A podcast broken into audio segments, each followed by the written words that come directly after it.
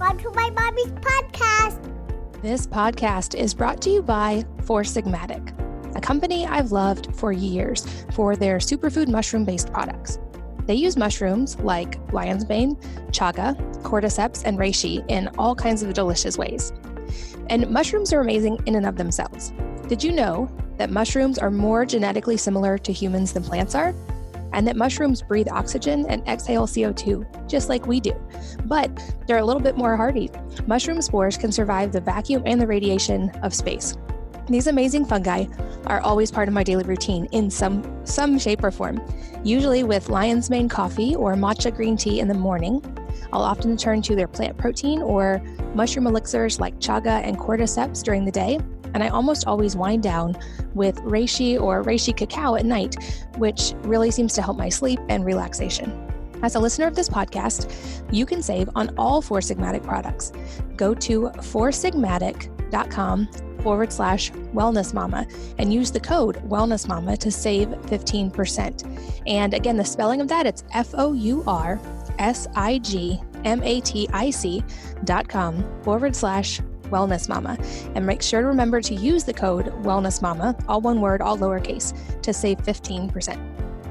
This episode is sponsored by Everlywell, at home lab test that you can get without a doctor's order.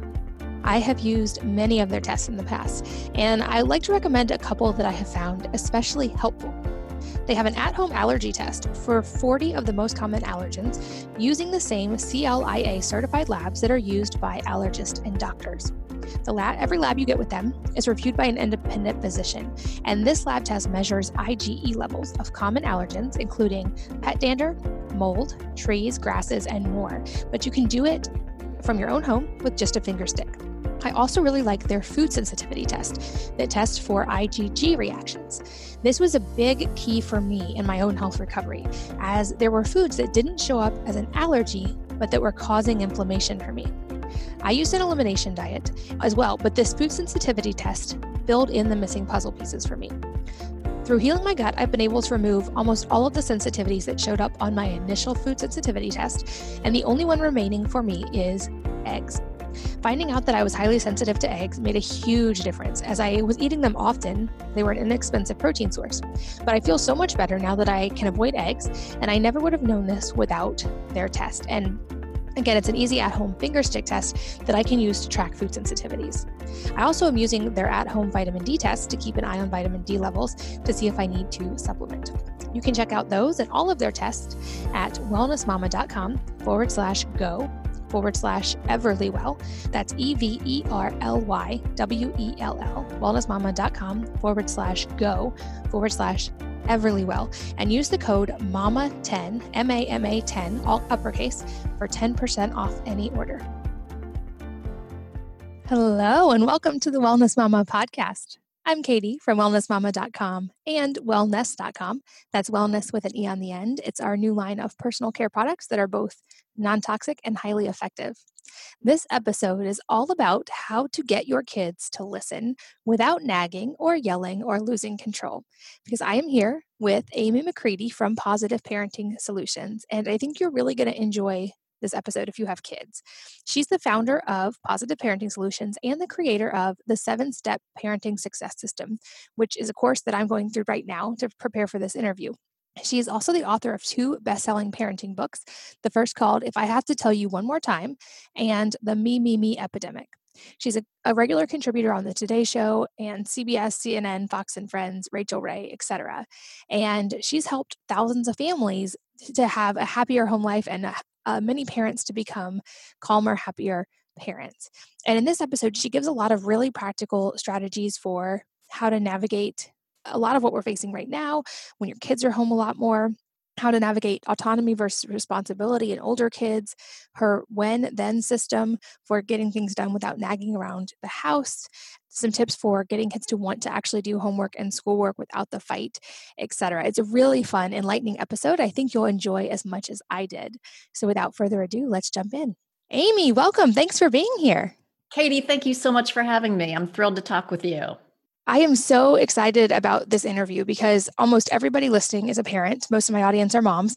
And I think this topic is timely and helpful all of the time, but especially right now with so much going on and with summer starting and kids home more, I feel like the information you have is just so vital for parents. So I want to jump right in. This is a thing I get a question about quite a bit as well. And I think you're more qualified to speak on. So I have my kids home all the time because I homeschool. And I hear from my friends who are moms this time of year, like, oh gosh, the kids are going to be home for all these weeks.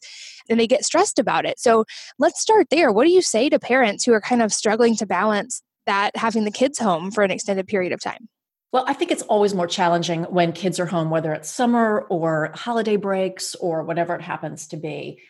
And I think for parents, we have to just give ourselves a little bit of grace and forgive ourselves. We may be a little bit more on edge or we may lose our temper more than we would normally, and that's okay. But the other thing to know is that there are some concrete strategies that you can use all the time, but especially when kids are home on break or vacation or whatever that can make things go more smoothly, help your routine stay in check. And if they can implement some of those very basic things, then they're going to enjoy that time a lot more with their kids. Their kids will be better behaved. Moms and dads will feel better about that time together, and family life will just run a lot more smoothly. That makes sense. And I think kind of also to start broad, like I'd love to hear a little bit of your story because I've read a little bit of it and I'm going through the Positive Parenting Solutions course right now. But have you always been this patient, calm mom? hardly, hardly. And that's probably the thing that parents don't know about me unless they've heard my story is that I actually I call myself a recovering yeller because when my kids were younger, I I wanted to be a great mom. I have great kids and they're wonderful and but I found myself on a daily basis getting into this cycle of nagging and reminding my kids and nagging and reminding and nagging and reminding and then I would just blow. And my yelling occurrences were not a one off. It was a pretty much everyday thing and, and many times multiple times a day. And so that's actually how I got into what I do now is that I I would find myself yelling so much and I was feeling so defeated and and frustrated and sometimes even resentful of my kids like these people that I love more than anything in the world but I wasn't being my best self. And so that's when I started studying parenting strategies and it was just so life-changing for our family for me personally for my kids. And i my business background was actually in adult training and and um, that's what i did for a living. So i took that training expertise and thought, I really feel like I could bring these strategies to parents and teach them in a way that was fun and that would be easy for them to implement. And that's what I've been doing ever since. So, to answer your question, no, I'm not a calm and very Zen person by nature. I'm type A, I'm controlling, I'm all of those things that tend to bring out the worst in terms of kids' behavior. But again, once you know the, the tools and the strategies, you can definitely turn that around. I love that. And, you know, we always hear that line that parenthood doesn't come with an instruction manual. And I think that's really true. But I also found out um, for me, just on the household side, I want to go deep on the parenting side with you, but I had a similar experience where I was so overwhelmed and exhausted and just constantly stressed out at home. And I was running a business and I was running my household. And I stepped back and went, why is it so easy to run my business and I am so stressed all the time at home? And I realized at work, there were defined expectations. I had systems for things. I had a plan and goals, and it was clearly defined. Whereas at home, I was trying to sort of manage everyone's lives in my head, eight people off the top of my head, plan all the meals, and just keep all of that in my head all the time. So, from a household perspective, I realized if I could put the systems in place for my house, that would take a lot of that mental stress away, and I would still get the same amount done just without the stress of it. And I would guess for parenting, you probably discovered some similar things that if you have the strategies and the frameworks and and the methods to do this, it actually makes your life probably much easier, right? Absolutely. And I, I was laughing to myself when you said, you know, that your job came so much more easily. And that's what I found as well. I felt like I was very capable in my work job, my out of the outside of the house job. But at home, I felt like I was floundering. And I think yes, you're absolutely right. When you put those processes in place and the routines and, and, you have the expectations for everyone, it goes so much more smoothly. But the one piece that tends to happen with our kids is that when we when we put the processes in place and when we have the rules and the boundaries and all those things, that's helpful. But our taskmaster nature actually tends to undermine things with our kids. So I always talk about, you know, how much time we spend sort of ordering, correcting, and directing. That tends to invite power struggles for our kids. So the piece that we have to remember at home is that we have to make sure that we intentionally create those emotional connection opportunities. We're filling their attention buckets. Because if we don't do those things, all of the systems can be in place. But if we're not doing those emotional connection times with our kids, then we're going to fall into this pattern of attention seeking behavior and power struggles. And it's going to feel like so much more effort than it really should. I love that. Can you give some examples of what that would look like? Because I feel like a lot of parents, or at least speaking from my own experience, I know you can get stuck in that cycle of my kids actually do need to get these things done. They need to happen around the house for part of the family, and then you're just stuck reminding them and nagging them. Um, so, give us some examples of stepping back and and reinforcing the emotional connection like that. Yeah. So that's the funny thing is that kids have these hardwired needs for emotional connection and attention. But they won't come to you and say, you know what, mom, I feel like my attention bucket is really not being filled right now. I'm not feeling that warm and fuzzy emotional connection from you. Unfortunately, that need that they have will present itself as being overly clingy and needy and whining and more of these attention seeking behaviors, which makes us more frustrated. And again, you get into this vicious cycle. And just like our kids have an attention bucket, they also have a power bucket, which means that they need to have an age appropriate sense of autonomy and control over their own lives. But again, they're not going to come to us and say, you know, I feel like I need more control and decision making opportunities. They're going to dig in their heels, they're going to push back, they're going to resist, uh, backtalk, those types of things. And I always remind parents that kid priorities are not the same as parent priorities. So the more we want them to do the things we want them to do, if we're not meeting their needs for that emotional connection, filling their attention bucket and filling their power bucket, they're going to continue to resist. So the simplest thing is just spending one on one time with your kids on a daily basis. And it can be as short as 10 minutes. But we in our positive parenting solutions community we call this mind body and soul time because it reminds us for that 10 minutes we are fully present in mind body and soul with that child. And nothing is more important and you're doing exactly what that child loves to do. So it might be reading a chapter book or playing legos or jumping on the trampoline it's whatever that child loves but in those few moments you're giving them your 100% attention. They're getting that emotional connection with you. And parents are just blown away katie by how much more cooperative kids are. They're willing to do all of those things that are parent priorities and not really kid priorities. But the key is when we meet their hardwired emotional needs first all the other stuff becomes so much easier I love that. It's such a good reframe. And I've seen that quote online as well of like, you know, we have to remember as parents, especially the adults in these relationships, that when kids act out, often not, they're not trying to be the problem, they're having a problem. And if we can reframe it and like look at what are their needs and how can we address this, it totally changes how you look at your child and it totally changes the relationship. And I think that's encouraging to hear as a parent also is, you know, this, this doesn't have to be four hours a day per child, which wouldn't even be possible in my case. You know, it's like eh, just having that actual focused quality time goes so far. And I think I did this somewhat intuitively. One of my daughters, as she got older, was like I could tell she was pulling back a little bit and just a little bit more moody and reserved. And so I to connect with her on her level, I literally had to start pole vaulting. But now she's like opened up and we've connected so much more. But it it took exactly what you said. It took finding the things she loved to do and me being willing to to try it and not be good at it which i think is another um, important lesson for parents you know like let them see you out of your comfort zone and let them see you work through something difficult because we help them work through difficult things all the time. How does that translate then into when they do need to get stuff done, when they need to do their laundry or the dishes or whatever it may be. Um, do you find just by the nature of putting that time in, they're just so much more willing, or are there strategies that you use to help them also be more willing to want to do those things? Well, just by filling their attention bucket intentionally every day, it is almost almost like a magic bullet that they are so much more cooperative and easygoing and willing to do those things that they're supposed to do. Now, we all know there's no such thing as a parenting silver bullet, so you need some backup strategies. So, one of the strategies that I teach to parents is called the when then routine.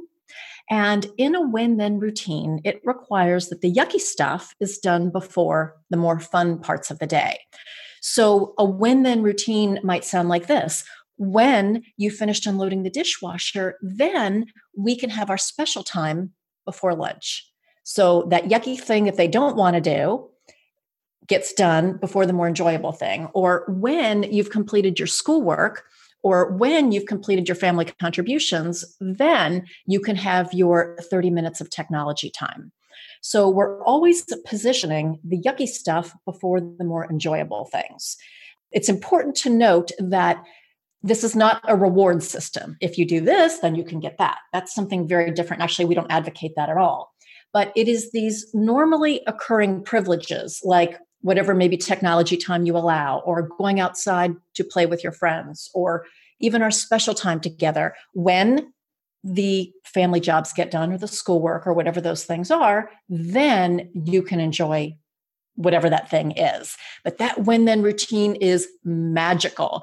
And in fact, all of your routines should be set up in a when then format. So in the morning, when kids are going to school, let's say they're going out to school, when you are dressed, your bed is made, hair is combed, backpack and lunchbox are by the door, then we'll have breakfast and we can have some special time before we leave for the bus. Um, in the evenings, when you've had your bath, teeth are brushed and flossed, and clothes picked out for the morning, then we'll have our special time before lights out at eight o'clock. So sometimes you have to put a time limit at the end there. But all of your routines you can set up in a when then fashion. And it's fabulous for parents because they can get out of the nagging and reminding business. It really works so beautifully, Katie. That makes sense. And in fact, it probably takes the responsibility of having to do any of that nagging or reminding pretty much off your plate. Because if they come ask, can I do screen time? Can I do play outside? Whatever, you can, all you have to say is, well, did you do this? And it's their, then their choice and their responsibility. Um, what about the one confounding thing I'm thinking is with my older kids? What about when you get older kids who don't want to do the one on one time as much or they're pulling back or like, you know, just aren't engaging as much in general because they're kind of hitting that age? Is there, how do you emotionally connect with them? That's a great question. So, mind, body, and soul time, I really advocate for kids of all ages, but sometimes we position it differently. So, for all kids, if possible, I like to label it. So call it something, you know, Jason and mommy time, wh- whatever you want to call it. Now, for older kids, you may not label it. So you don't want it to turn into this big, like, you know, they roll their eyes when you say, okay, it's, you know, Jeffrey and mommy time. You just sort of make it happen without making a big pronouncement about of it out of it. And so sometimes that's just be that is just being in their vicinity. Like so if they're sitting reading a book, you sit down with your book and read it with them. And then afterwards you can say, "Oh, I love sitting here reading with you. This is so cool." So we don't make a big deal about it beforehand, but you sort of just slide your way into whatever they're doing, but then you bookend it with just that little, oh, I love spending this time with you. This is so fun. And then the other thing is being interested in what they're interested in. And so if they're into photography or even social media, like you said before, let them teach you things. So let them teach you how to use new platforms or how to do photos properly on Instagram and all of those types of things that kids are so much better at than we are use that as an opportunity to emotionally connect with them. But the connection time is still really important for teens. We just do it slightly differently. The other little thing, Katie, too, even for teens, I love having some sort of a, a tuck in routine with them, if you will. Again, it's going to look different than your littles, but just some connection time where you are just spending a few minutes with them connecting, talking about the day, whatever it is. It's just so powerful. And kids may act like they don't want it, but they really do love it once you get into a good routine. That makes sense. I could definitely see that. And from that to the other end of the spectrum, at least for me, um, with toddlers, I feel like that's they're the easy ones to connect because they're sponges. And if you want to read a book or they'll play Legos, any of that, they love it. But then you run into more of like um, the tantrum or meltdown phases where it's like, how do you break that cycle when they're in that kind of a phase? Oh, that's the that's the classic question for the younger ones, that's for sure. So, a couple of things. You will find that when you start doing the mind, body, and soul time consistently on a daily basis, the frequency and intensity of those tantrum episodes will decrease. That is proven time and time again. So, that's the first piece. The second piece is when that tantrum happens, again, recognize that that child is having difficulty. It's not about you the child is having a hard time. So, the most important thing is to connect, be there, get down on their level through trial and error. Figure out what's going to help that child in that moment. Show empathy.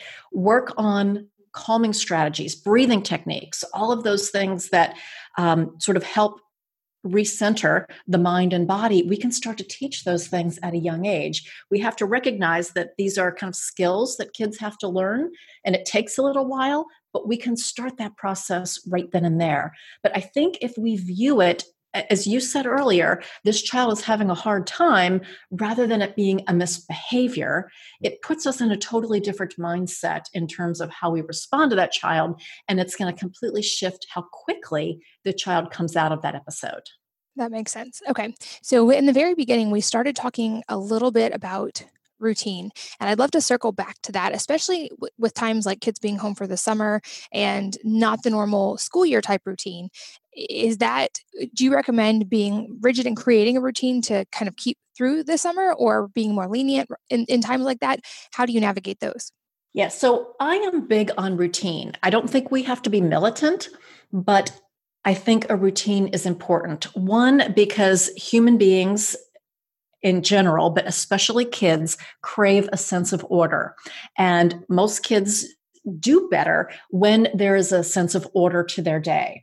And so, if there can be a general routine that we follow, things happen in a certain order of events. The day will just go more smoothly. So, if you are homeschooling, you know, you kind of have your block schedule in terms of the order in which we do things within those blocks, and there can be a lot of flexibility. So, if it's a movement or a creativity block, what we do within that can be very flexible.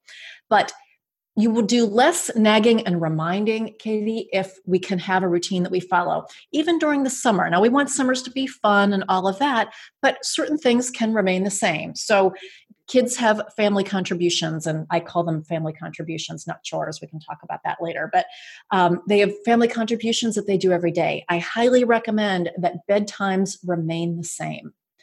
And it can be the bedtime can be different say during the summer. The time can be different during the summer than during the school year if they're going out to school but it should be the same every night because kids internal clocks they still need the same amount of sleep. They're they don't their internal clocks don't recognize the difference between a saturday night versus a tuesday night. So keeping routines the same for bedtime can really go a long way in just easing just a lot of stress and anxiety for the parent the other reason that's important is that if the bedtime is eight o'clock one night and eight thirty the next and nine the next, you really don't have a bedtime routine. You don't have a bedtime, so it becomes negotiable every night, and it can turn into this power struggle.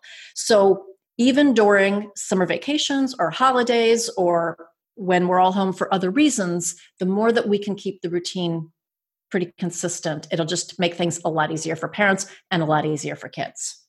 Gotcha. Okay. And I, I'm glad that you brought up uh, bedtime because I think that's another area where parents can have a lot of difficulty and it, it seems to change. So the little ones, it, from at least in my house, it's been more of the having trouble getting them to get in bed, stay in bed, and then they need water and they need to go to the bathroom and then they had a bad dream or whatever all the things may be. Um, with my older ones, it's more of anything. They just want to stay up and read longer. But any strategies for navigating bedtime at all the different ages and enforcing it without it being a fight Yes, so that we could talk an entire hour just on bedtime. There's so much to cover here, but just some general guidelines. So you talked about all the requests, the drink of water, the one more hug, the, all of those types of requests that you get during the bedtime routine.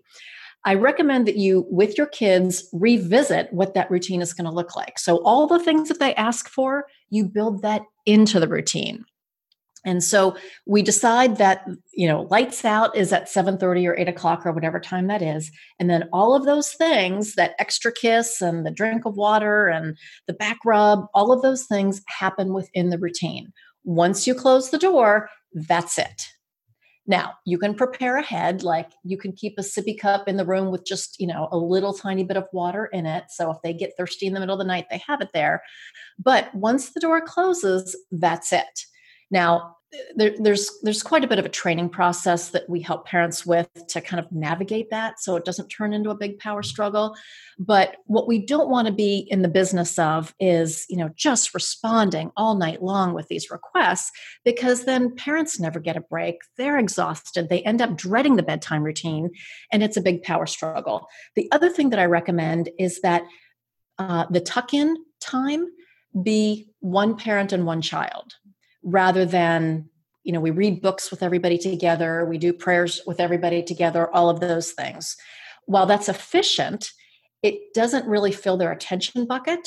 And the other problem is when there's you know two kids and one parent sort of the pack mentality can set in and they start acting up and that can be difficult. So the more you can do one parent one child for the tuck in routine which means you'll be staggering um, that will gonna that's to give you better results then for older kids, that is just sort of working with them. You know, if they want to have more reading time, that's probably fine, but still having a lights out time that you respect. Certainly, we want to have a technology lights out time long before their actual bedtime, just so they're not doing a lot of technology right before they go to bed. So, a, a lot of things to consider in the bed in the whole bedtime routine depending on the age of the child the preferences of the parents and what kind of power struggles we're having in general.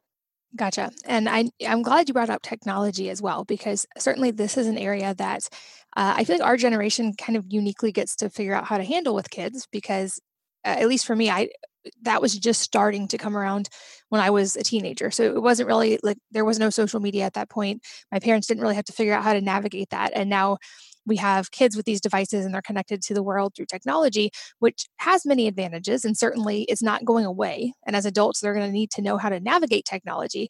But as parents, we have a responsibility for teaching them to navigate it responsibly and also not letting it take over our family lives and and also uh, before we jump into any topic like this i also want to say i realize this is different i'm sure in every family and there are times where kids are using technology for schoolwork or for other things so i'm not trying to like to poo technology at all. I just am curious.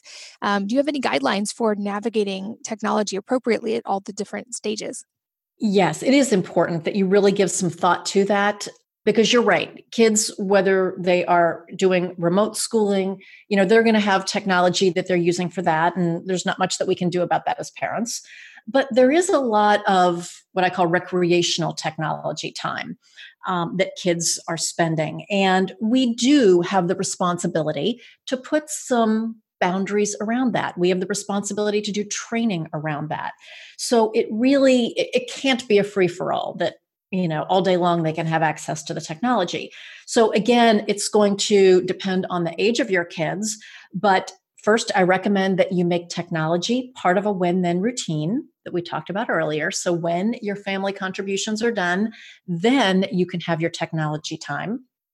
We also want to be very clear that when technology time is over, we put it away and then it's over. If there's a lot of griping or groaning or complaining or mom, can I just have 5 more minutes and if it's in, if it turns into a power struggle every day, then that's not working. And so that tells you that probably that child may not be mature enough to handle the privilege of that technology. And we really want to back off of it for a while. Or we might need more training or whatever it happens to be. But it cannot turn into a situation where the parent is the technology police and that every day it's a battle because that's not working for anybody. So we're going to put those boundaries in place. If kids cannot follow the rules that you've set forth based on your wisdom and what you know is appropriate for their um, emotional well being and safety, if they can't follow those rules, then they're not going to have access to that technology. And that's in, in working with parents, I think that's one of the most difficult things, Katie, because parents fear the wrath of their kids um, when they limit technology. And so they are fearful of putting the boundaries around it. And and then it turns into a free for all. So we have to do that. If kids can follow the rules, then they can have access to the technology because it is a privilege, it's not a right. The other thing is that the training piece is really important. You wouldn't send your kid out with a car, in the car without any training. Well, the same is true for technology. So teaching them how to use it responsibly. And there's a lot of great online resources for that. How to use social media responsibly. Training on your digital footprint, all of those types of things are really important. That's our job. And so, if we're going to allow them to have that technology, we need to make sure that we do take time for training as well. Gotcha. Okay. I think those are great guidelines. Um, another thing that seems to be an issue with um, certain parent kid dynamics is back talking or acting sassy with parents. Any strategies for that? I would guess, like everything we've talked about, probably the one on one time helps, and just having natural consequences and systems built in so you're not constantly nagging means there's fewer times for that. But any other strategies or ways that you navigate? You're right, Katie. That's probably the number one thing that parents bring to me as like the problem behavior it's that back talk and sassiness and attitude but the thing that we have to remember and we talked about this kind of at the beginning is that that is the symptom it's not the real problem so if we can think about the back talk as the symptom and not like that's not the thing that we have to fix, we want to address the root cause of the behavior. And so, as you said, we can do that by filling their attention bucket one on one every single day. That is essential. And again, if there's a magic bullet in parenting, that is it. We also want to be aware of our communication and how much ordering, correcting, and directing that we do one of the things that I teach to parents in our program is um, a parent personality assessment program. So, like to figure out how your personality brings out certain behaviors in your kids. So, for me, my personality is super controlling naturally. So, I will if, I allow my natural controlling Miss Bossy Pants tendencies to show too much, I'll naturally get power struggles. So for parents, they can learn how to sort of tweak their natural responses so they do less ordering, correcting, and directing, and then use other tools that will get better cooperation. That will help reduce the back talk. When that does happen, again, remember that the child is having difficulty. There's something else going on. So to show grace, and empathize with that child. Wow, you seem really frustrated. Wow, I can tell you are really mad about this empathize with whatever it is they're being sassy about. Forget the sassiness for a minute and get to like what the theme is that they're really upset about and show empathy with that. We're going to be much more likely to get through that if again we connect on that emotional level.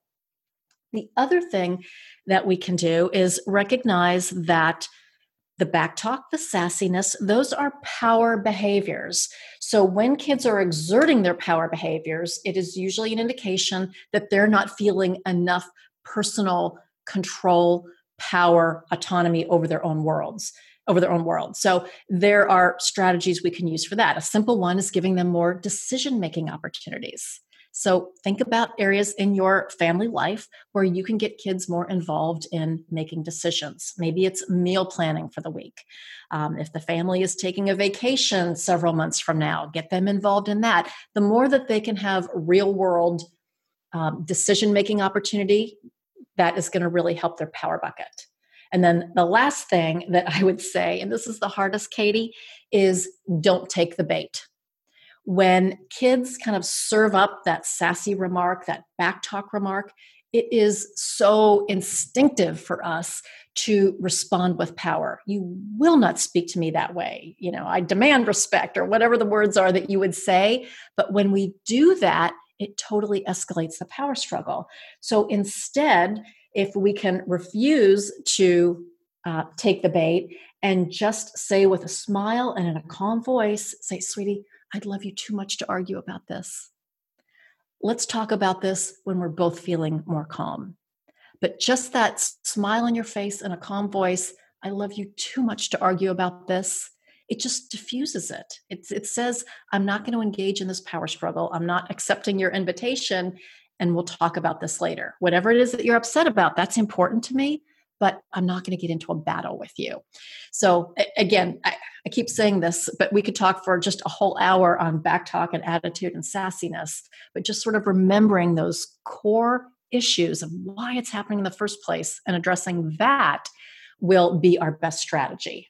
Yeah, I think you're so right. It's important to reframe that. And I, I really also like that you brought up the control autonomy dynamic because um, I'm just in the early stages of having to navigate this. So I'm by no means an expert, but it is something I think a lot about right now.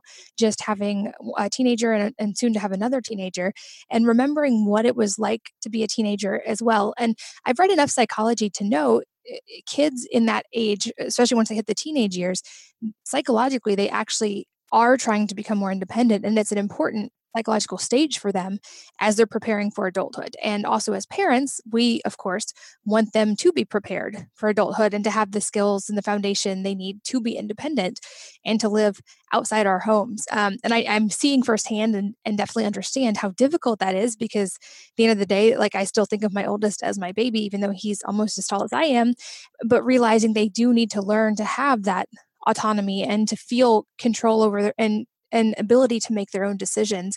In our house, we turn a saying on its head. So uh, most people have heard the saying, "With great power comes great responsibility," and we tell our kids it actually works the other way. If, with great responsibility comes great power. When you show us that you're responsible, we want to give you freedom and we want to give you the power to make decisions. And so we have constant conversations around that. Um, but just because it's so top of mind for me right now. I'm curious, are there any like guidelines or ideas that you have for navigating with teenagers when certain levels of autonomy are appropriate? Or is it very much case by case based on the maturity level of the child and the relationship with the parent? Um, or how do you handle that? First off, I just love what you just said. With great responsibility comes great power. That's amazing. The other thing that I just want our listeners to remember is that this issue about needing more autonomy and control is absolutely an issue with teenagers, but it is the exact same thing with your two year old, three year old, six year old. It doesn't matter. Every kid at every stage has a need for autonomy and control. So I just don't want people to think that we need to wait till the teen years to be thinking about this. But let's talk specifically about what you asked when we want kids to be prepared to be successful in the adult world.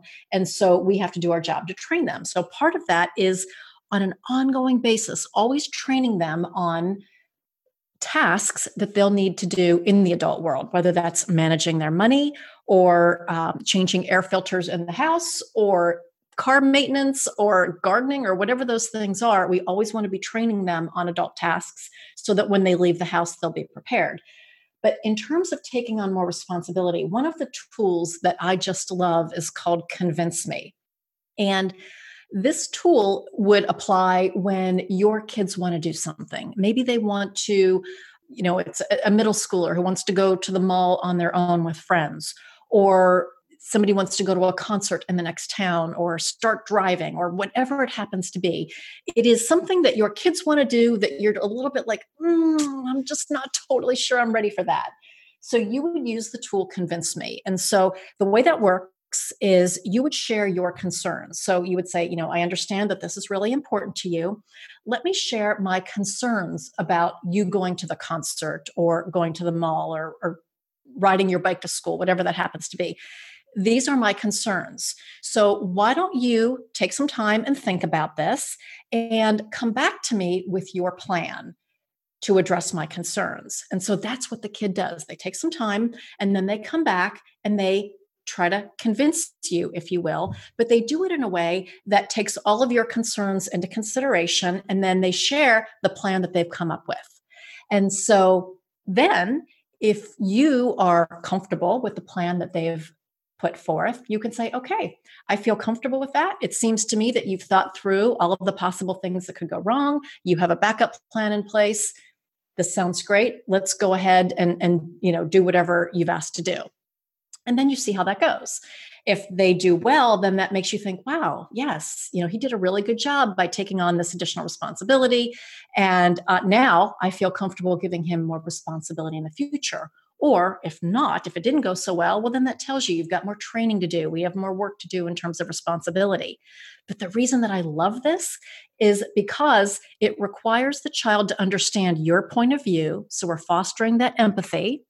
And then they have to use their reasoning and decision making and planning skills to come up with something to convince you that would address all of your concerns, but still let them get the outcome that they want. And so it's just a great strategy for adult life, right? We'll be doing the same thing in our jobs or um, in group projects in college or whatever. And you can start doing this really as young as six or seven. Obviously, the, the problems and the issues will be different, but you can use these strategies, you know, all the way through into the teen years. And it's it's it's great for kids and it's great for parents.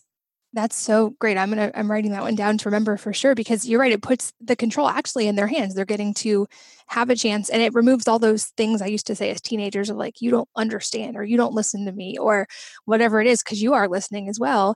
Um, like you said, and then you're having them pull from skills that will serve them their entire lives to develop um, and potentially be able to get the outcome they want if they are able to do that effectively, which I love.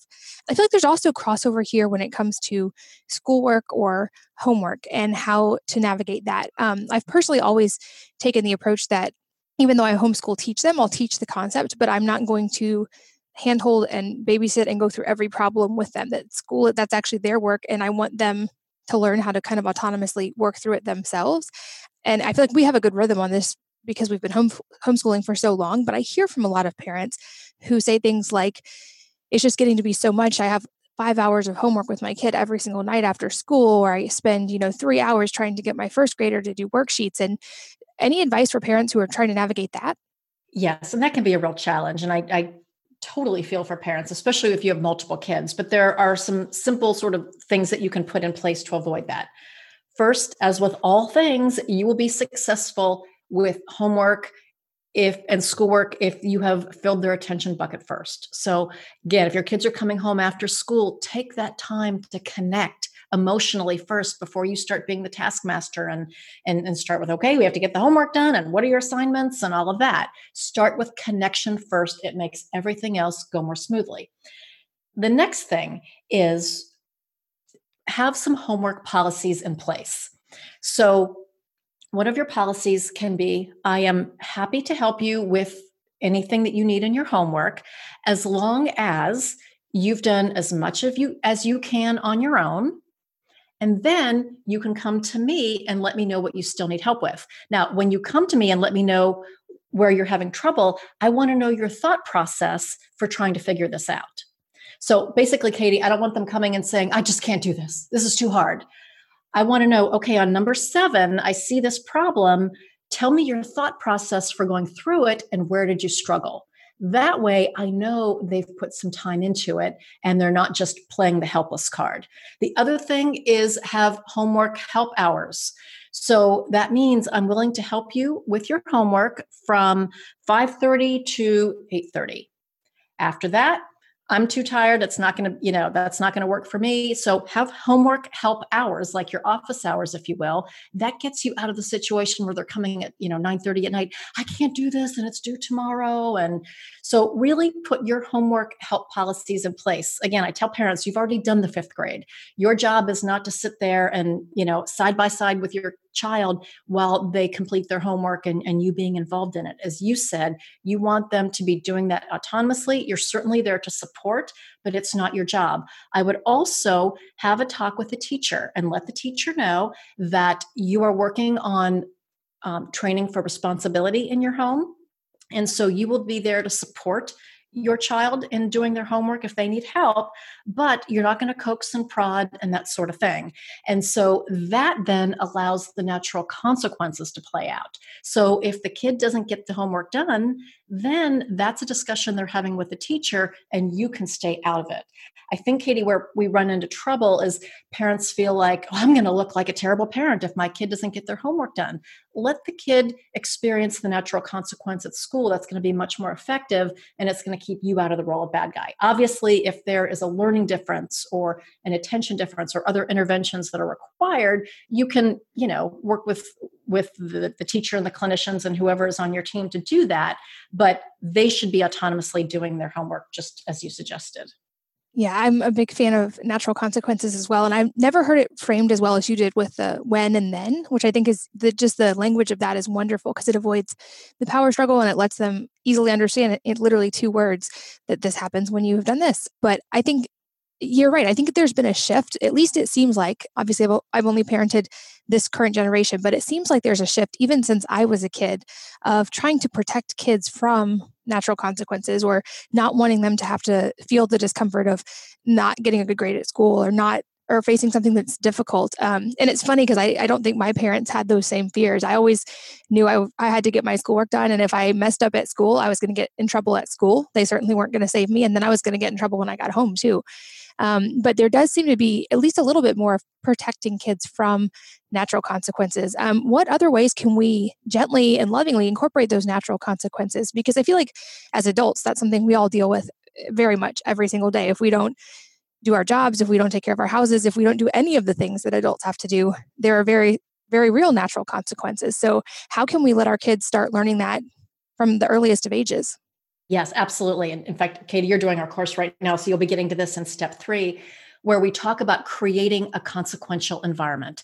If we don't create a consequential environment at home, our kids are really going to struggle when they're out on their own and have to face consequences for the first time. So, you know, from the younger years all the way up through the teens, we have to create that consequential environment. And some of those come from like natural consequences. Well, if you refuse to take your coat to school, you may be cold outside at recess if it's the middle of winter. That's just a natural consequence. But then there's also consequences around personal responsibility. So you mentioned homework is one of them, that if you don't get your homework done, then you're going to have to face that consequence with your teacher.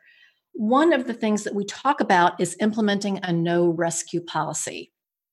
And a no rescue policy is for areas in which we've been through this a million times, whether it's remembering your lunchbox or remembering the homework or your sports equipment or whatever it is. We've talked about this, we've trained on it.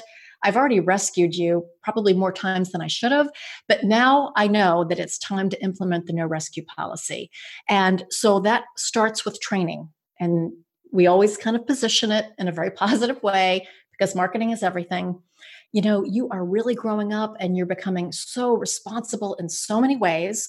And so now this is an area where you can take responsibility. So let's say it's the sports equipment. So from now on, you're going to be remem- you're going to be responsible for packing your sports bag and re- remembering to take it, making sure you have your uniform and your cleats and all of the equipment. I'm not going to get involved in that anymore. I'm not going to remind you. That is going to be your responsibility. And if you choose not to take that responsibility, if you don't have your stuff ready, if you forget your stuff, I'm not going to be driving it to the field.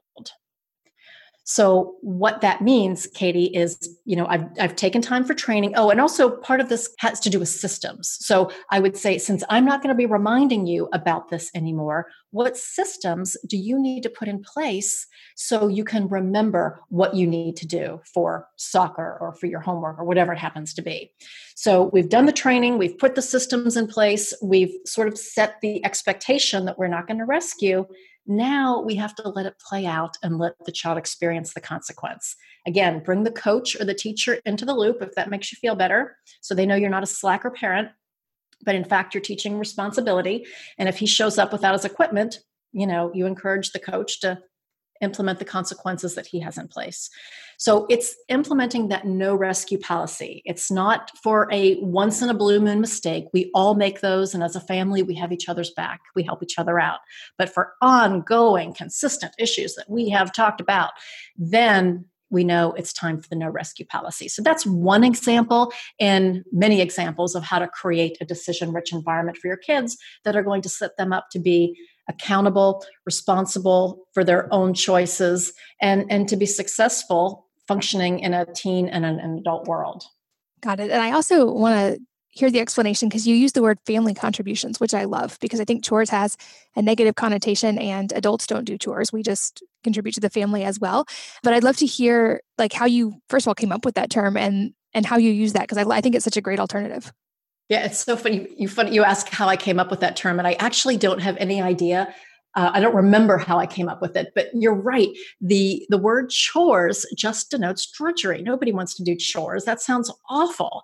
And when you call those things family contributions, it doesn't make the task any more enjoyable. Nobody enjoys folding laundry or unloading the dishwasher, but it does reinforce to your kids that when you do those things, it makes a difference for our family.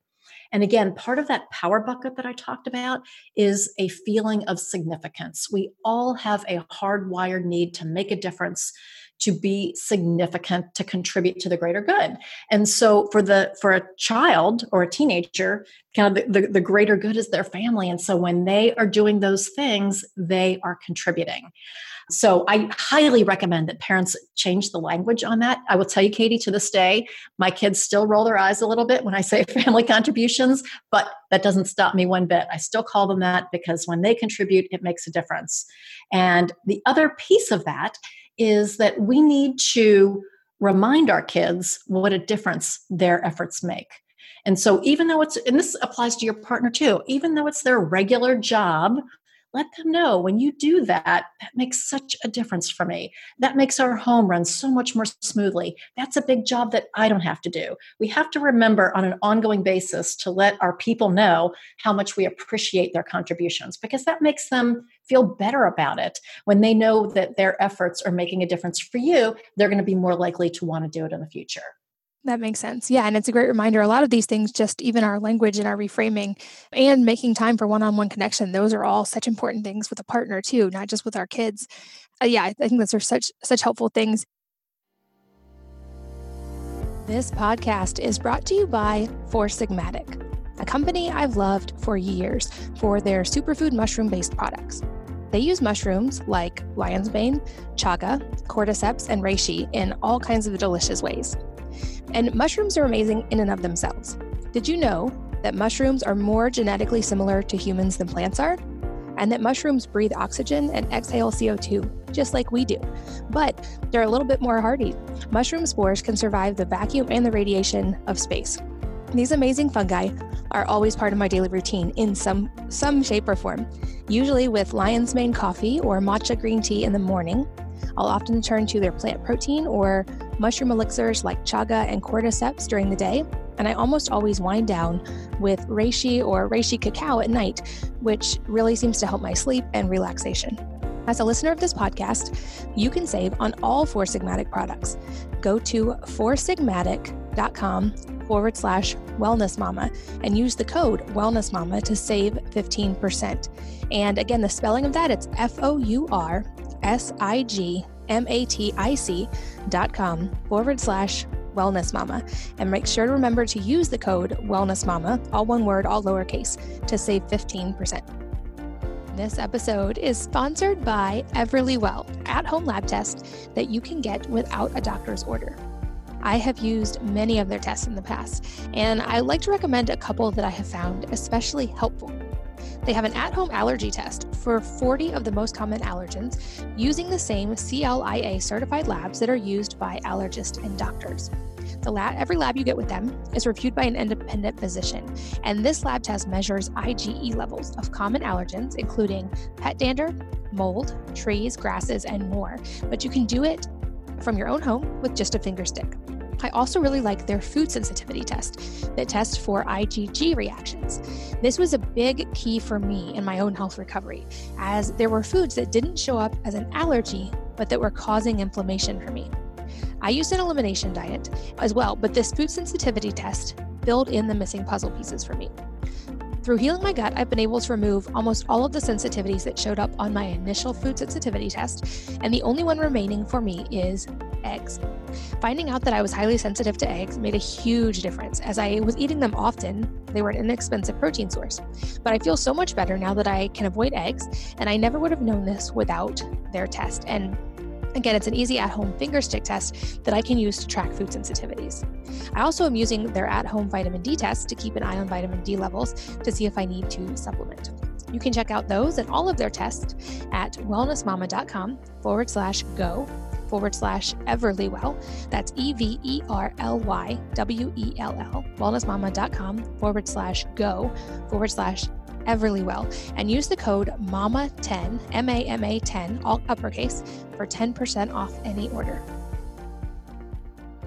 I'd also love to hear, because I know you've worked with probably now thousands of families, for people listening who are wondering, like, this all sounds great and it makes sense, but does it actually work and do you really see a big difference and how long does it take? So, can you talk about kind of what is a typical path that someone, a family will see when they start implementing these things, or maybe tell us a couple of stories of families that have used these strategies and how that changed their lives? Oh my goodness, I could go on forever. But um, so there are some changes that you see immediately and some that take a little bit longer. So I'll give you a couple of examples. The, the mind, body, and soul time that I mentioned, that tool of that one on one time every single day, you will see a difference in your kids' behavior in one or two days. Promise. Like it just as i said if there's such thing as a magic bullet that is it because it is getting to their core emotional needs.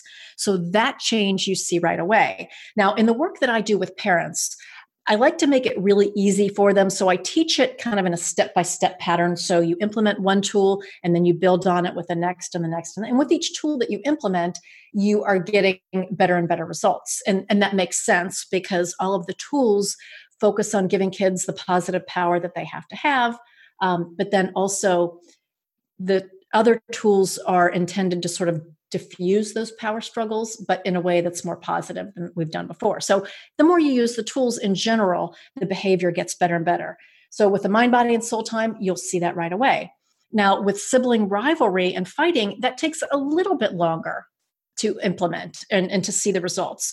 You'll see some initial results right away, but it won't solve every single thing in the first week, of course. And the reason for that is so for you, you have a 13 year old, your oldest is 13, Katie.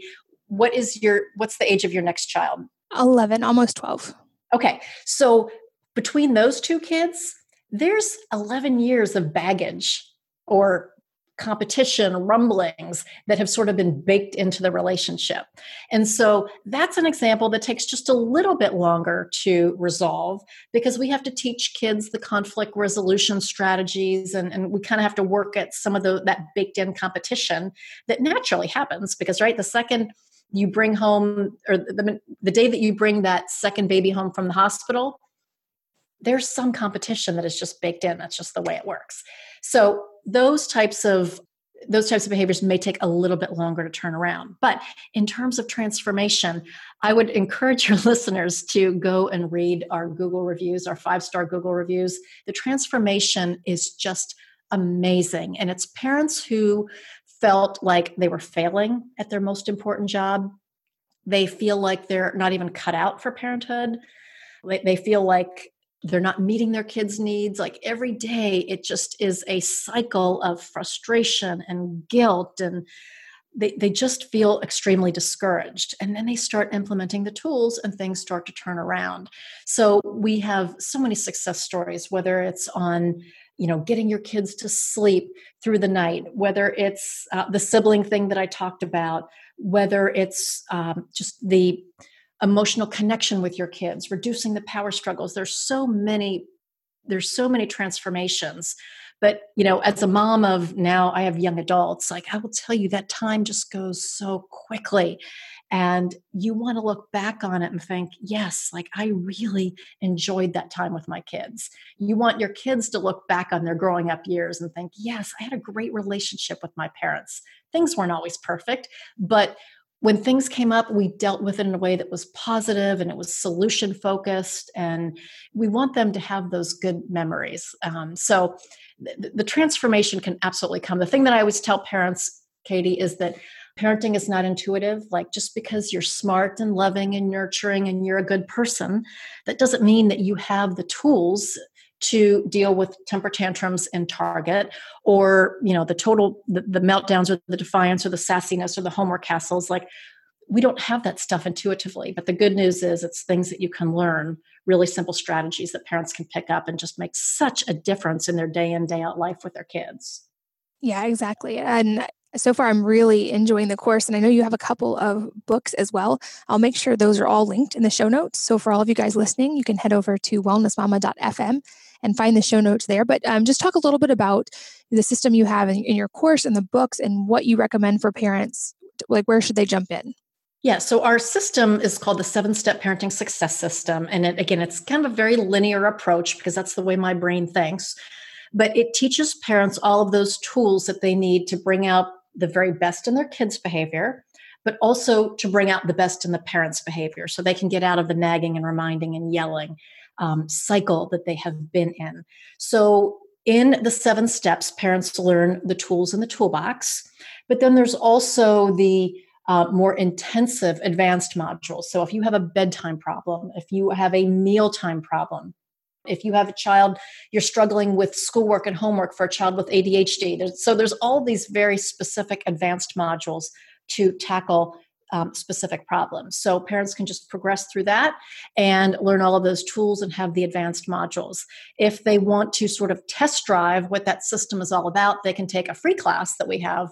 It's called um, Get Kids to Listen Without Nagging, Reminding, or Yelling. I can give you that link too. I also have two books, if I have to tell you one more time.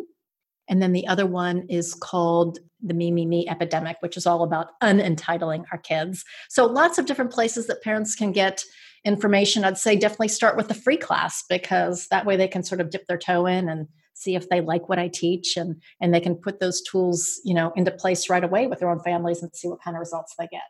I love it. So again, all those will be in the show notes at wellnessmama.fm, so you guys can find them.